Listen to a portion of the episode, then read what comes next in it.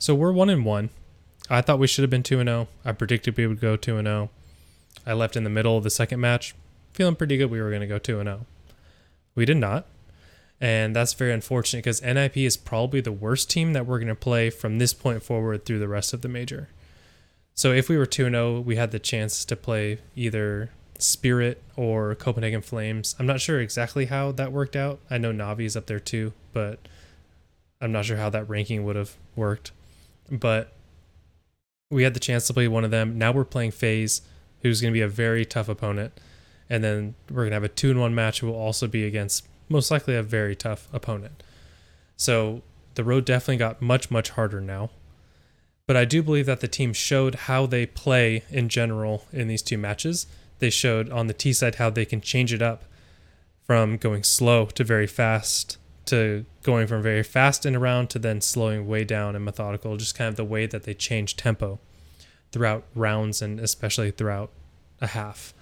And I think that they showed their potential for refragging and just their general fragging ability, especially Interz and Ax1Le. I think both of them played very well. I do think that the team missed a lot of shots. Especially Shiro had a very poor day. He only had 10 op kills over the two maps, and he missed a lot of shots he normally hits. In the NIP match, there was a number of rounds where if he just gets one, everything changes, but it wasn't able to do that. Wasn't able to have a lot of impact. He did have that insane solo M4 round, which won that map, so that was incredible. But other than that, I would say that he wasn't able to have a lot of impact, especially with the op. I also thought fragging-wise, Naphany wasn't at his best, and there was also a couple times where they would execute and they would get counter-utilitied or something would happen, and he would end up way far in front of everyone else on the execute, like in the middle of the bomb site while everyone else is still at the entrance, and he would just die, and there's no potential for any trades, no potential for anything else to happen. So definitely think that along with his fragging could have been better.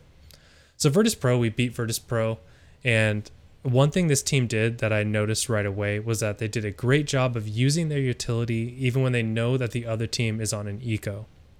This is something that historically Cloud9 has struggled with. I don't know if they just try to execute faster or they're trying to like save the money or nades knowing that they're on pistols or whatever. But especially the Colossus lineup, they would not use their utility versus pistols and just go in dry and end up losing a ton of rounds like that, just dropping a lot of nades on the ground. Now, this did happen one time that I remember specifically in NIP where they go top mid and they're crunching top mid with 4 or 5 of their players. They have 4 smokes, 3 Molotovs. They use none of them. So when they pop top mid, that's just one flash they use. They end up getting peeked from arch side, completely free, die to an op.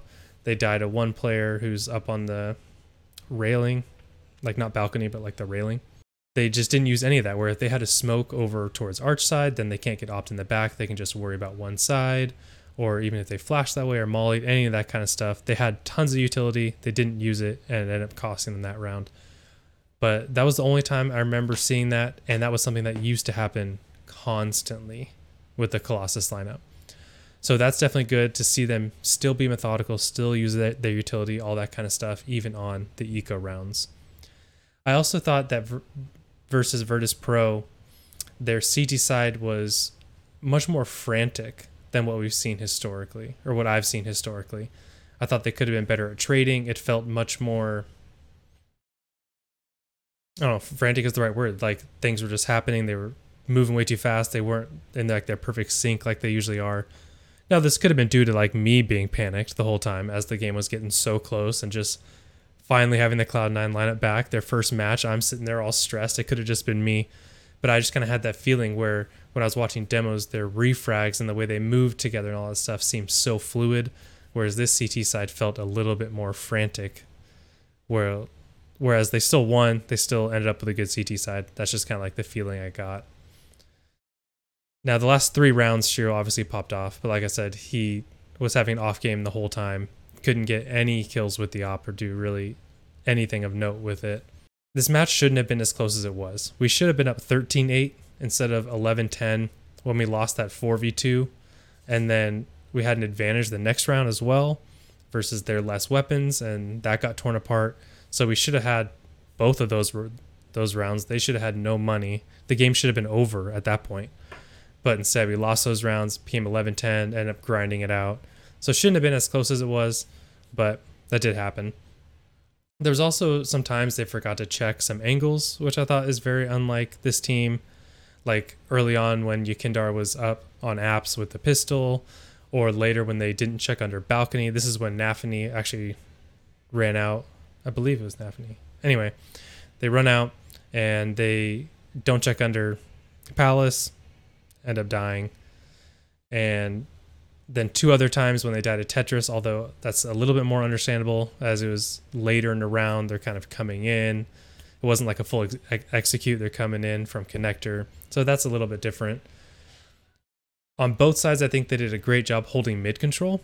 On T side, they used the new bench a lot to get kills on a bunch of rounds, and they never really let VP get comfortable mid on VP's CT side. Like on this play in round 7, you can see that Naphany dies top mid, then Hobbit is also top mid. So the connector player steps out to try and frag him. Shiro's then watching that guy connector and kills him. Then Ax1Le hops on the bench to kill a player on Cat, who's then trying to peek out and get Shiro. And it was just like a complete manipulation of the CTs in that moment. I do disagree with the two times that Ax1Le went hunting for players. One was on round 4 where he gave them a free AK. They know they're on pistols. He has no other CT player with him. And he's just going around trying to get kills. The best he could have got really was an MP9 away from them. The second time he did this, they were all on just straight pistols. So I think the risk reward of that is just not there, because if he kills them, they lose an MP9, not that big of a deal. But if he dies like he did that first time, they get the AK. That's obviously a much bigger deal. I think you just let them go in those situations, or you bring a trade partner so that way they don't get the AK, just something like that, because it's just too risky. And the second time when he did it, and they were literally on a complete full eco, only bad things can come from that. There's no reason to go kill him. Versus NIP, we start off hot. Won the pistol, got 5 straight, we're feeling good. We had a good execute and trading on round 4 towards A. But then the missed plant on round 6 was huge, because Shiro had time. He had the space. He could have pulled it off. And I think that if he gets that plant down, he probably wins. So that was kind of a bummer. And then round 7 is what I said earlier, where they pop out top mid with just a single flash. They have all this utility. They get crunched. They lose that round. Shiro, again, only 6 op kills in this map. Couldn't really get it going. Missing shots and apps.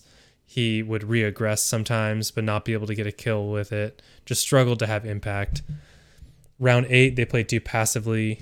They didn't use a single piece of utility towards top mid, and they also didn't force any smokes out of B. So when they ended up going B, just kind of rolling out a banana, which is where they spent the entire round, NIP has a smoke ready. They throw it down. They can't do anything through it, end up saving. This was by far the most saving I think I've ever seen on any T side. So that was kind of interesting to watch. A lot of just, I don't know, wanting to keep their stuff because it becomes a 3v5 fairly quickly, which I guess I understand.